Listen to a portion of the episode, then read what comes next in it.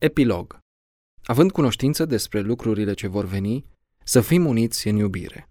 Pahomie cel Mare Învierea Vârstele omului și vârstele iubirii se întrepătrund mereu. Proaspătă, dogită sau restaurată, orice relație simte nevoia unui mit fondator.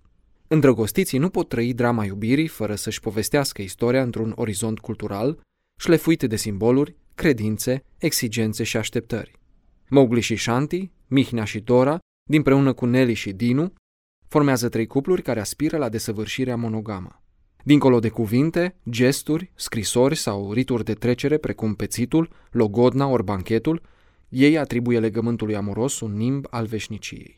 Nu izvorăște această pornire dintr-o presimțire care spune că însuși Dumnezeu este iubire?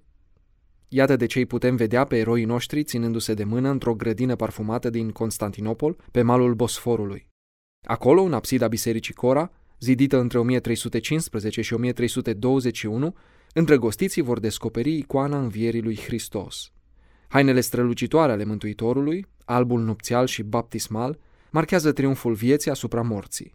Domnul nostru e flancat de proroci, iar la dreapta îi are pe ucenicii copleșiți de vestea pascală. Deasupra veghează doi îngeri. Cei mai importanți actori sunt Adam și Eva, pe care Mesia îi trage cu putere din ținutul neasemănării. Cel care s-a ridicat deasupra împărăției întunericului restabilește comuniunea dintre bărbat și femeie. Frica și neputința au dispărut.